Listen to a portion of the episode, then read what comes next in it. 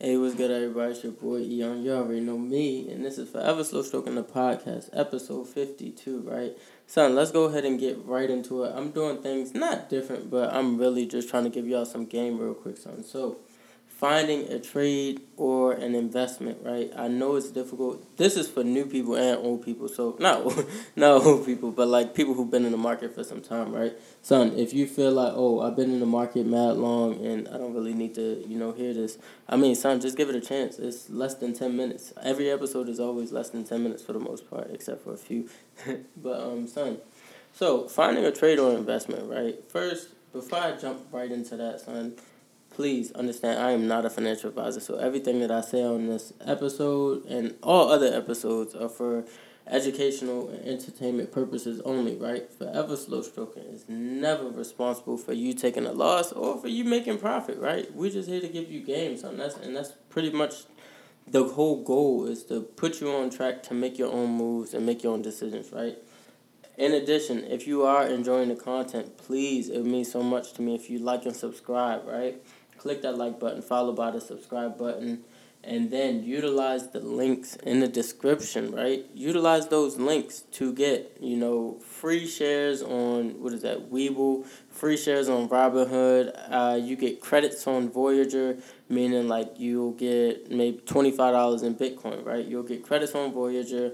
And also, Voyager, they stepped their game up because they have Matic on their platform now, right? And they doing a lot more. Voyager's getting tough, so please use the link for that.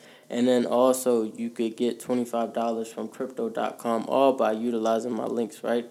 And they're in the bio, very convenient for you to access, right? All right, so now let's go ahead and get right into the content, son. Usually I have everything written on my whiteboard. This is something that I do not need to write down because this is like true game, right? It's it's something that I do on a regular basis, right, son? So finding a trade or investment.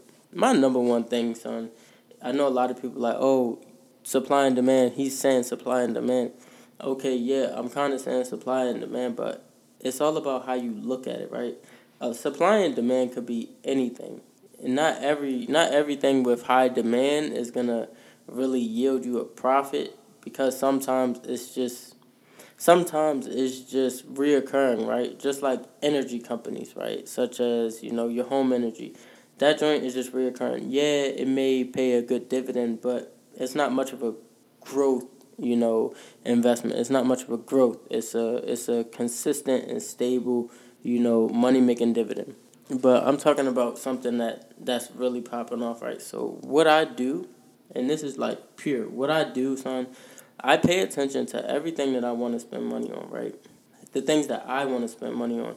And I'm very frugal with my money, right? I don't just go and be like, yeah, son, let's just go buy this, buy that, buy that. I mean, I do like cars, vehicles, like I'll spend money on that. But other than that, like really, uh, I keep myself in a shell. I stay in the house and I mind my business, right, son? So, looking at you know things that you may do for your leisure or things that you may have to do, right? So there was um this just yesterday. I was gonna go to Maryland, right? To make some moves, handle some business, and I was going to take my dog. I knew it's 175 to fly my dog with me, and I was like, you know what, I'm going to get a rental.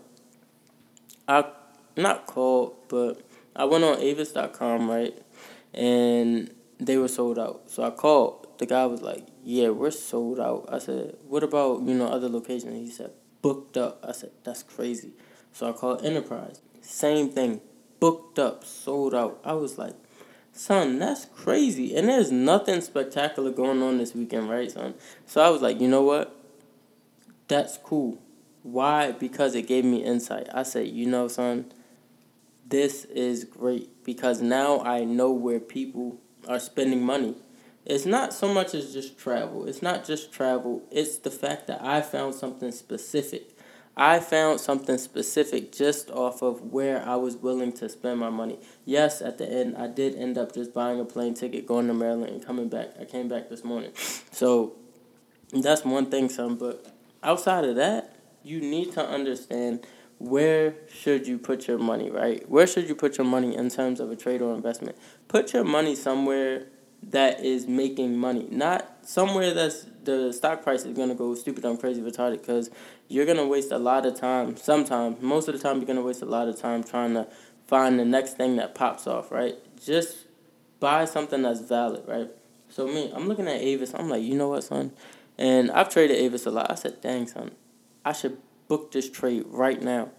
I set the trade up. However, the trade didn't execute. I set the trade up.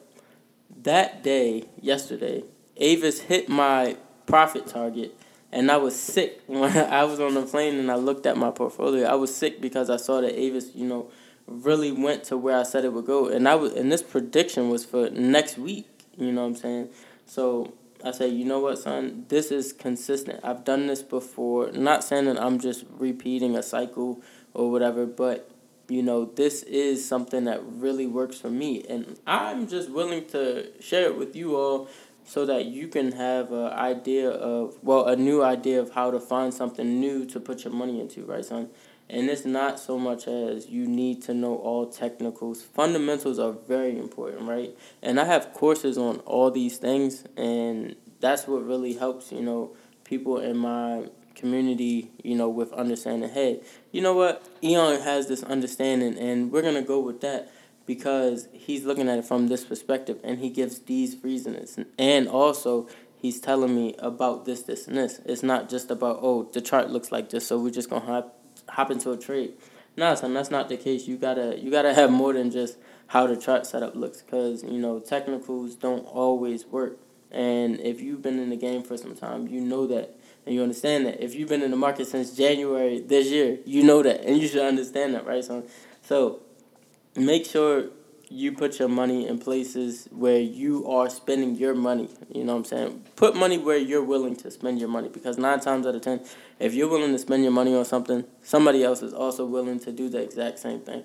Look, son, that's all I got for y'all. In addition, outside of that, son, now we about to get into the fun stuff.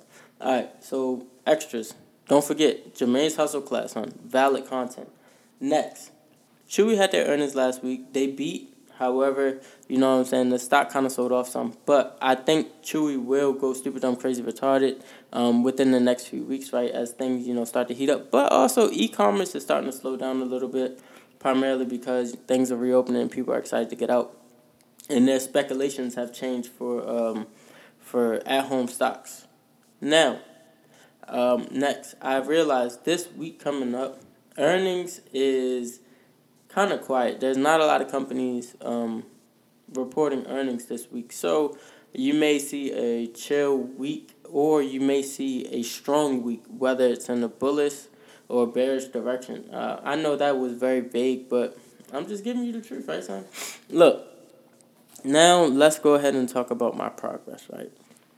Um, 20% profit PFMT, 31% loss on Pinterest, 108% profit CCIV, 5% profit FNB, 11% profit Avis, 36% profit SPY, 7% profit E, I mean XERS, 60% profit from Wish, 225% profit PFMT, 65% loss on Genius, 4% profit on CCIV, 22% profit FNB, 8% profit FNB, 19% profit FNB, 30% profit FNB, and uh, 86% loss on CCIV. That's all I got for y'all. This is Forever Slow Stroking. I'm just here to give you guidance and perspective. Catch me in Houston this month, the 26th. But other than that, son, I gotta go.